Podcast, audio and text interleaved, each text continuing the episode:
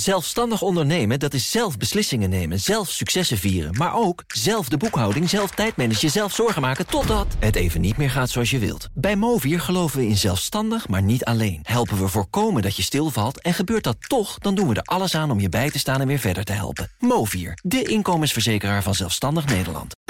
BNR Bouwmeesters wordt mede mogelijk gemaakt door Bouwend Nederland. De bouw maakt het. BNR Nieuwsradio. Bouwmeesters. Paul Lasseur. Predictive Twins. Een mooi woord, gaan we het over hebben vandaag. Die krijgen een cruciale rol bij de bouw en het onderhoud van gebouwen en infrastructuur.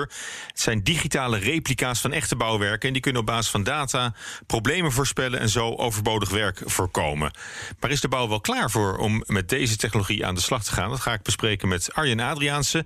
Hij is wetenschappelijk directeur TNO Bouw, Infra en Maritiem. En hij is hoogleraar bouwprocesintegratie en ICT aan Universiteit Twente. Welkom, goed dat je er bent. En Jacqueline Eijer is hier, zij is directeur Koninklijke NL-ingenieurs, de branchevereniging voor ingenieursbureau.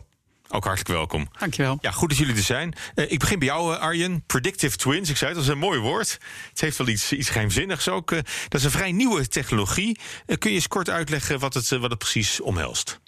Nou, voor ons is een uh, predictive twin is eigenlijk een, uh, een digitale tweeling mm. van, een, uh, van, een van een fysiek bouwwerk. Waarmee eigenlijk voorspeld kan worden hoe het bouwwerk functioneert in de toekomst. Dus hoe wordt het gebruikt, hoe functioneert het in de toekomst? En uh, nou, dat kunnen we doen voor allerlei soorten van bouwwerken, zoals uh, bruggen, uh, woningen, kantoorgebouwen. Um, ja, dat is eigenlijk in een hele korte uitleg wat een predictive twin inhoudt. Ja, dus eigenlijk een, een, een digitale replica, zoals we het ook net noemden, of een, of een tweeling van een bouwwerk, dat de toekomst kan helpen voorspellen? Ja, klopt, klopt. Ja. Ja, en het, wat ook heel belangrijk daarbij is, is dat ook de replica ook leert van zijn fysieke mm. uh, tweeling, eigenlijk. Uh, en daarvan leert en daardoor steeds beter kan voorspellen. En worden ze ook tegelijk geboren, zeg maar, het fysieke bouwwerk en het digitale bouwwerk? Uh, het is niet helemaal synchroon. Je ziet dat eigenlijk al ja, je moet je voorstellen, als een, als een nieuw bouwwerk wordt eerst uh, ge, uh, gepland, wordt ontworpen. En uh, op dat moment is het fysieke bouwwerk er eigenlijk nog niet. Hè? Dus dan is er eigenlijk een, nou ja, in een soort embryonale vorm is er eigenlijk al iets. Hè?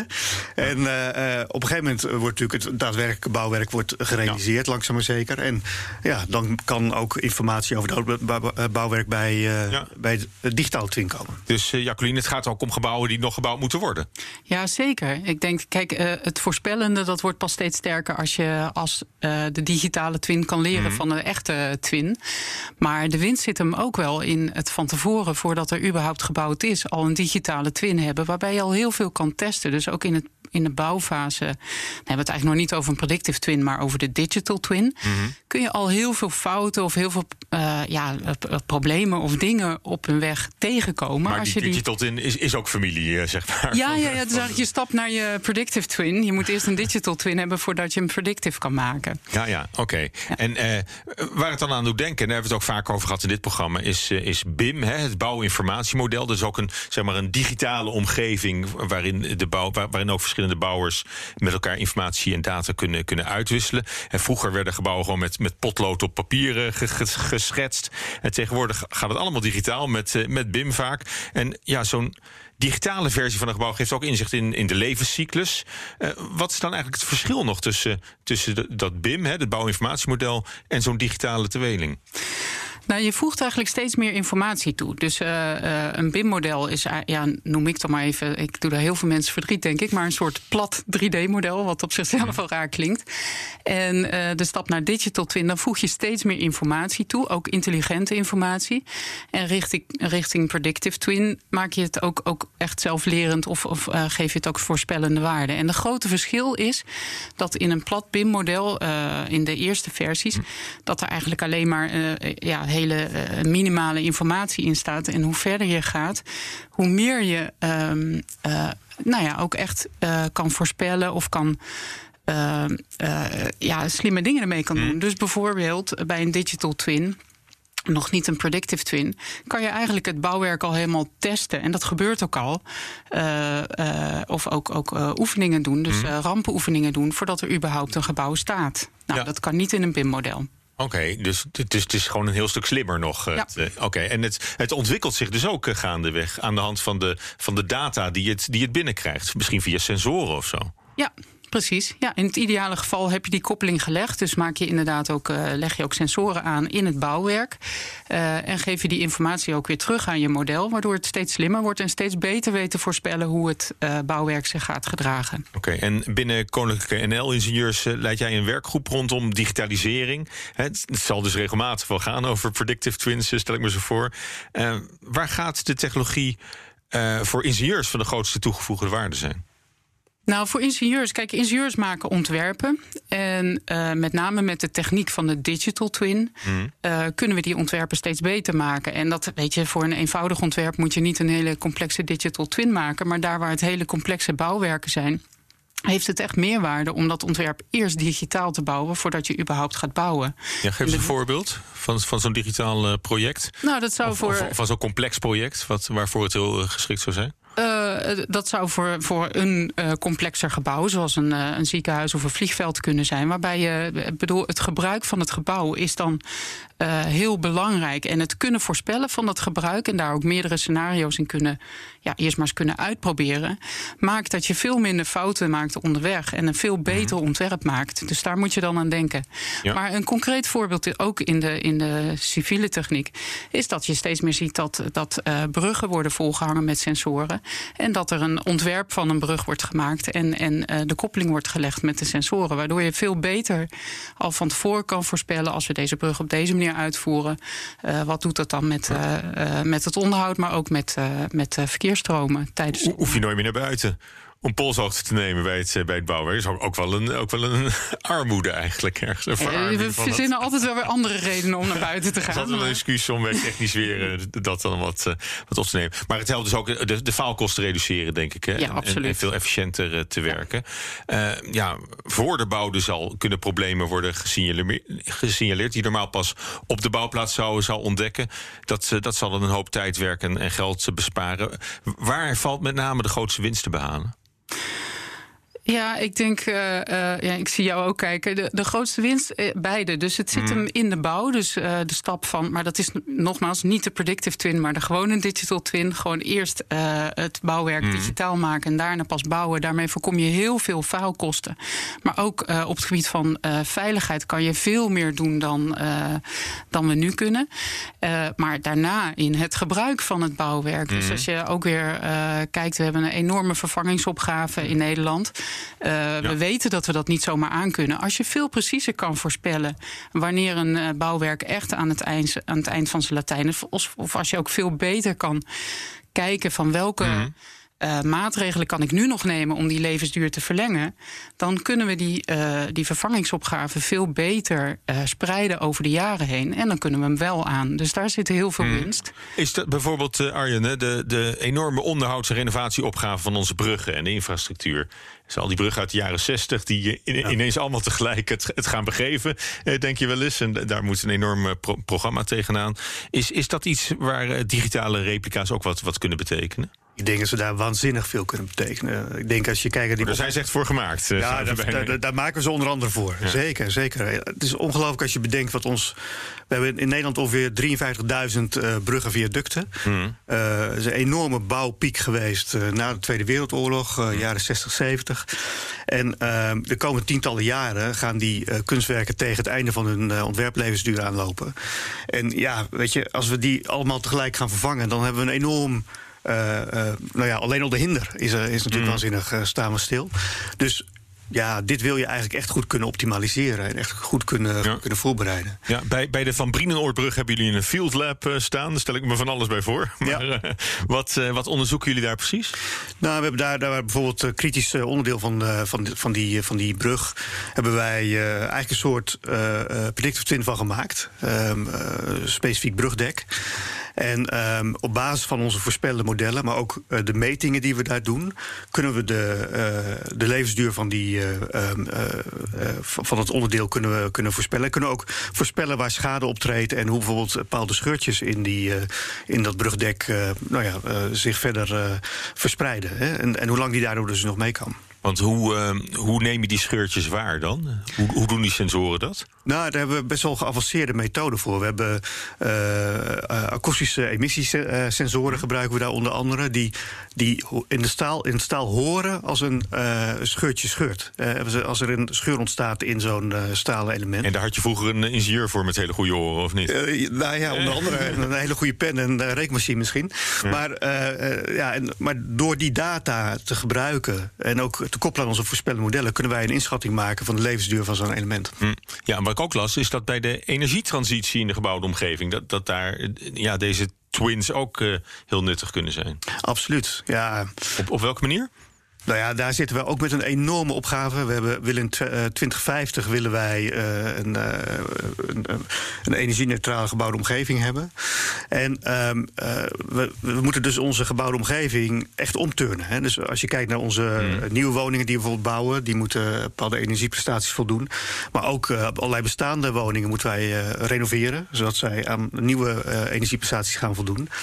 En um, wat heel belangrijk is, dat wij uh, heel goed kunnen voorspellen wat die energieprestaties van die woningen gaan zijn. Mm -hmm. Maar ook goed kunnen monitoren en volgen of dat het ook daadwerkelijk wordt behaald. En wat je nu op dit moment ziet, is dat er een verschil zit tussen de theorie... kan je nog bijsturen en fine-tunen. Ja, ja, precies. kan je achter een dashboard gaan zitten. Ja, en je wil van tevoren eigenlijk kunnen fine-tunen. Ja. En je wil daarna in het gebruik ook wil je volgen of dat werkelijk ook wordt behaald. Ja. Nou, daar zien wij een hele belangrijke rol voor die predictive twins. Ja, en Jacqueline, als je dan al die digitale tweelingen aan elkaar gaat koppelen, dan, uh, ja, dan wordt het helemaal interessant, hè?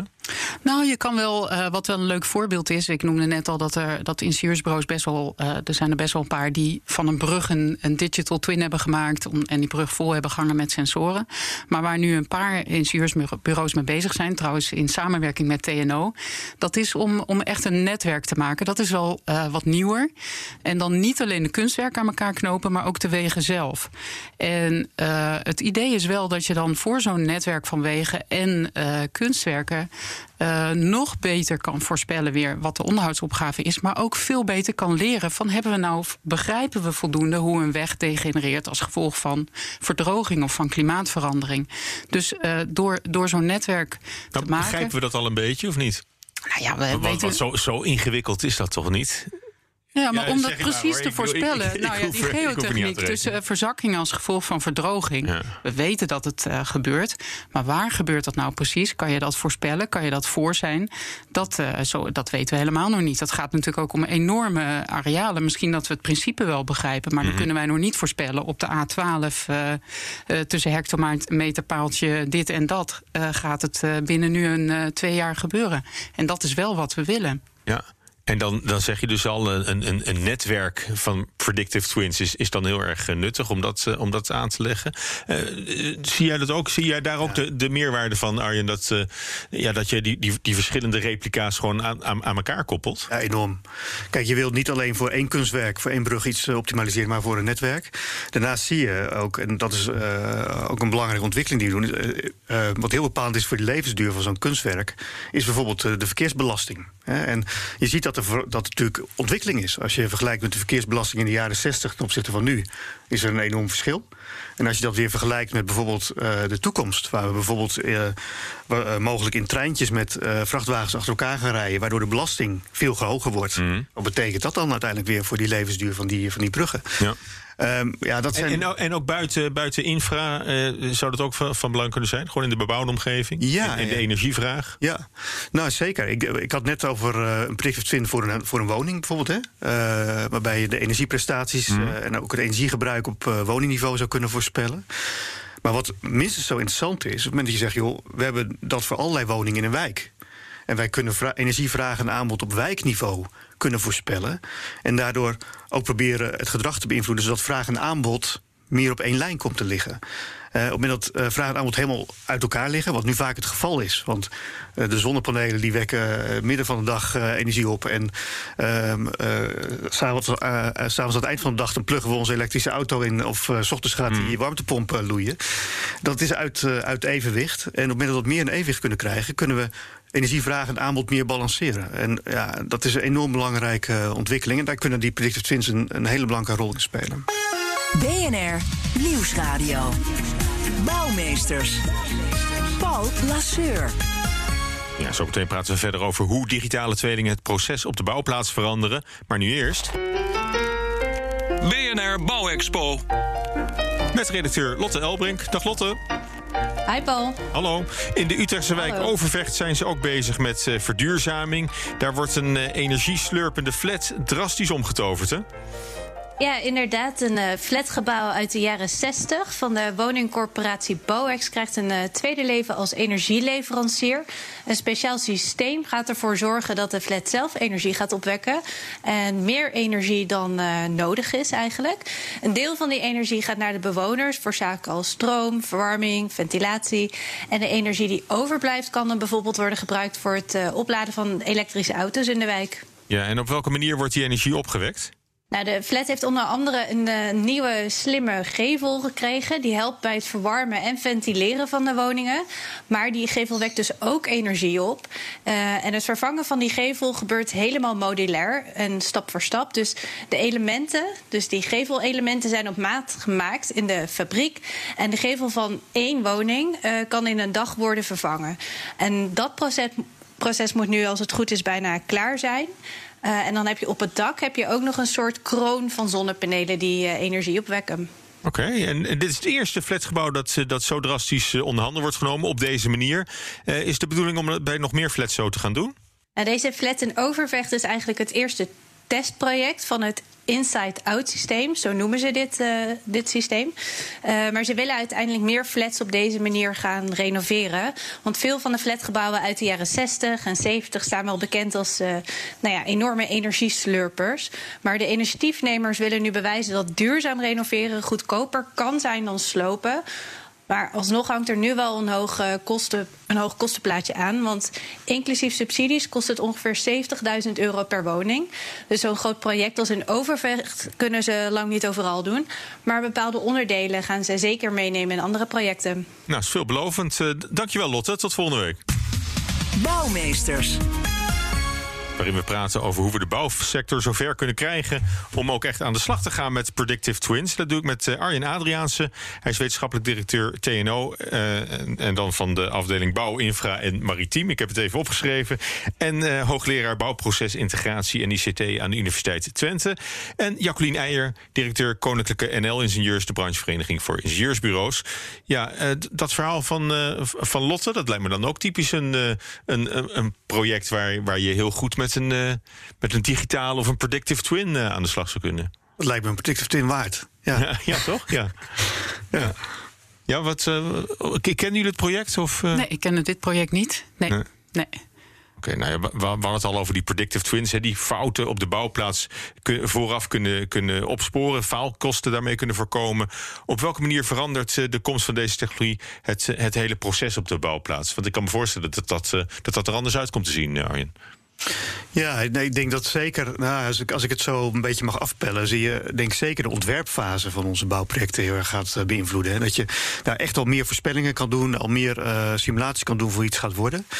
En um, ik denk dat je op deze manier ook je uh, je bouwproject ook beter kan voorbereiden uiteindelijk. Hè. Dus ik verwacht ook dat er uiteindelijk in de realisatiefase ja, ook minder knelpunten optreden of minder wijzigingen ook. Hè. Mm. Dat we gewoon uh, de zaken beter op, uh, voor elkaar ja. hebben. Ja, en als je eenmaal zo'n predictive twin hebt gebouwd, kun je die dan met kleine aanpassingen meteen voor andere vergelijkbare gebouwen ook gebruiken? Of moet je elke keer opnieuw de wiel uitvinden? Nou, dat is wel waar, waar we naar aan het kijken zijn. Hè, van hoe kan je zo efficiënt mogelijk een predictive twin ontwikkelen? Eigenlijk is dat een van onze grootste uitdagingen. Want als het enorm kostbaar is om dit te realiseren voor project, ja, dan zal dat niet breed uh, toegepast worden. Uh, dus hoe kan je nou ook eventueel met modulaire uh, componenten zo efficiënt mogelijk zo'n predictive twin op, op, opbouwen? Ja, standaardiseren, denk ik dan. Ja, standaardiseren, maar ook uh, om, om uiteindelijk zo'n predictive twin en zeker een lerend systeem te maken, heb je ongelooflijk veel data nodig. En wat je ziet is dat, uh, dat we ons best realiseren, en dat gesprek voeren wij mm. ook met onze leden, dat, je, dat we in Nederland beter kunnen samenwerken op dit punt om überhaupt de rest van de wereld bij te benen. Mm. Of ja, de ambitie is zelfs daar een, een, een voorsprong in te krijgen. Uh, dus juist op dat punt is het echt de moeite waard om met elkaar te zorgen afspraken mm. te maken. Niet alleen over hoe, hoe zet je het in het model, maar überhaupt van wie zijn die data? Hoe gebruiken we die? Mag als iemand eenmaal. Uh, een dataset heeft ontwikkeld voor funderingen, Mm. zorg dan dat je die deelt met de rest. Zodat we, eh, want die voorsprong bij jezelf houden levert uiteindelijk een, een achterstand op in de wereld. Dus Ja. we moeten samenwerken om hier echt stappen te zetten. Ja. Nou is de bouw, eh, die staat bekend als een vrij conservatieve sector. Hè? Die, die komt niet zomaar in, in beweging. Is de branche wel klaar voor, voor deze, deze nieuwigheid allemaal? Arjen? Nou, ik, ik denk dat een van de knelpunten. Want, want jij bent er al, jij bent er al heel lang mee bezig. Ja, eerst met BIM. En met heel- ik heb heel wat van dit soort ontwikkelingen nu meegemaakt. Nou, ik denk, een van, kijk, ik denk dat dit soort technologieën enorm veel kan betekenen voor die bouwsector. Maar een van de problemen die we hebben in onze sector is dat we enorm verkokerd zijn. Hè? We zijn opgedeeld in heel veel verschillende partijen. Ja, allemaal een, klein eh, eilandje eh, be- bevolken in dat hele proces om tot zo'n bouwwerk te komen. En ehm, ik, ik kan je een voorbeeld geven. Als je, ik, ik spreek wel eens met, eh, met bepaalde toeleveranciers van bepaalde, van bepaalde producten. Zeg, joh, wij leveren iets aan de bouw. Omdat dat wordt gevraagd om een bepaalde hoeveelheid te leveren. Vervolgens leveren we het. En vervolgens horen, horen we eigenlijk nooit meer wat. Eh, alleen als er echt iets misgaat. Hè. Terwijl op het moment dat je bij wijze van spreken predictive twin hebt, zou je eigenlijk veel meer kunnen leren hoe zo'n element zich gedraagt. Ja. eh, in de gebruiksfase. Als die informatie en inzichten weer terug zouden gaan naar die producent, Ja. Zou dat enorm innovatie kunnen stimuleren. Ja, nee, maar ik kan me ook wel voorstellen dat heel veel mensen instemmend eh, knikken en zeggen van, eh, van ja, dat is inderdaad, eh, dat, dat zou een hoop schelen. Maar dan is het nog weer een, een, een stap extra om, om het ook werkelijk te gaan toepassen. Maar dat is wat we met, met BIM ook een beetje hebben gezien. Hè. Dat, dat had ook een enorme belofte in zich. Maar dat heeft het niet allemaal waargemaakt, denk ik, Jacqueline. Nee, en dat blijft denk ik op hetzelfde hangen. Dus het, het, eh, om van BIM een succes te maken heb je ketenintegratie nodig. Nou, we weten allemaal dat de bouw enorm versnipperd is. En daar hebben we last van. En ik durf wel te stellen dat het voor, eh, om, om echt een succes te maken van predictive twins, hebben we die ketenintegratie in het kwadraat nodig. Is het echt nog veel meer en veel belangrijker dat we met elkaar samenwerken dan, dan nu. Ja. Dus dat is ook meteen de grootste bedreiging. eh, Ja, want waar je vastloopt is dat technologisch al heel veel mogelijk is. En dat je al heel veel kunt digitaliseren, maar dat het nog niet eh, effectief wordt toegepast. Ja, dat klopt. Ja. Hoe, hoe, hoe is daar wat aan te doen? Nou, ik Om, denk- om dat toch een beetje ja. los, los te trekken. He- heb je in die zin geleerd van hoe het, hoe het bij BIM eh, stroef ging? En, en, en dat je denkt van nou, als we, als we een beetje meer. Want het zijn eigenlijk vrij zachte factoren natuurlijk. Het is niet de techniek. Het zijn de zachte factoren. Ik denk dat je moet zoeken naar. ehm, ik, ik kan een voorbeeld geven. Ik, eh, ik heb acht jaar lang een BIM-ontwikkeling bij een van de grote bouwers in Nederland getrokken. En ehm, eh, een van de speerpunten van dat bouwbedrijf was het doen van integrale contracten. Dus ontwerp, realisatie, 30 jaar beheer en onderhoud. En wat je zag is, in die situatie van dat soort grote projecten, is dat je zo'n project aanneemt met één portemonnee. Dus op het moment dat je slimmer ontwerpt om dat eh, vervolgens in je ontwerp goedkoper te kunnen doen, dan is dat gewoon kassa. Ehm, eh, dus, ehm, en daarnaast heb je ook de mogelijkheid om de hele keten te regisseren. Dus jij contracteert zelf al die partijen. Ja. Je kan ook zorgen dat die eh bijdragen van al die partijen op elkaar- op elkaar passen. Maar goed, maar regie en het, de afwezigheid van, van de regie is denk ik een hele, heel belangrijk manco. Ja, ik denk wel dat we in de, in de, toen de BIM opkwam, zaten we volgens mij ook in een bouwcrisis. Eh, maar dat was een andere crisis. Dus dat was, voor zover we nu in een bouwcrisis zitten, maar dat was een crisis waar ook echt minder werk was, minder uitzicht op werk. Dat probleem hebben we nu niet. Dus ik denk dat, dat we wel de luxe hebben dat, we, eh, dat veel partijen in de bouw Ja. ondertussen aanvoelen dat we die samenwerking nodig hebben en eh, dat we elkaar nodig hebben. En, en, en de rol van ingenieurs, jouw, jouw achterban daarin, Jacqueline. Eh, Als, als het echt een zelflerend systeem wordt en het perfectioneert, dan zijn jullie straks overbodig. Ja, dat zou je denken. Dat zeiden ze trouwens ook toen BIM kwam of allerlei tekenprogramma's. Van nou, dan hebben die mensen niet meer nodig. Die zijn allemaal iets anders gaan doen en dat zal nu ook weer het geval zijn. En tegelijkertijd eh, roepen we al jaren: we hebben nooit genoeg mensen om bijvoorbeeld die vervangingsopgave waar we nu voor staan, überhaupt aan te kunnen. Dus daarom ben ik ook positiever over deze ontwikkeling. Er is veel te veel werk en dat voelen veel partijen ook aan. Ook al zitten we nu in een stikstofcrisis en zit het in de ordeportefeuille niet altijd goed. Maar de opgave is enorm. Dus we hebben echt innovatie nodig om. eh, om die toekomst aan te kunnen. Nou, dan zeg ik het nog één keer, het woord hè, predictive twins. Onthoud het allemaal mensen, dat wordt heel erg bepalend en belangrijk eh, voor de bouw. En dat we ook aan die enorme eh, opgave kunnen voldoen voor eh, al die extra woningen bijvoorbeeld. En om de energietransitie mogelijk te maken. En het onderhoud van de, van de hele infrastructuur. Ik wil jullie hartelijk danken voor je, voor je bijdrage aan het gesprek. Arjen Adriaanse, wetenschappelijk directeur TNO bij maritiem, bouw, infra en maritiem. Ik moet het wel goed zeggen. En hoogleraar bouwprocesintegratie en ICT aan de Universiteit Twente. En Jacqueline Eijer, directeur Koninklijke NL Ingenieurs, de branchevereniging voor ingenieursbureaus. Dank jullie wel. Tot zover BNR Bouwmeesters. Tips en verhalen kunnen naar bouwmeesters.bnr.nl of gewoon via de social kanalen. En deze uitzending is terug te luisteren als podcast via de BNR-app en bnr.nl. Tot volgende week. BNR Bouwmeesters wordt mede mogelijk gemaakt door Bouwend Nederland. De bouw maakt het.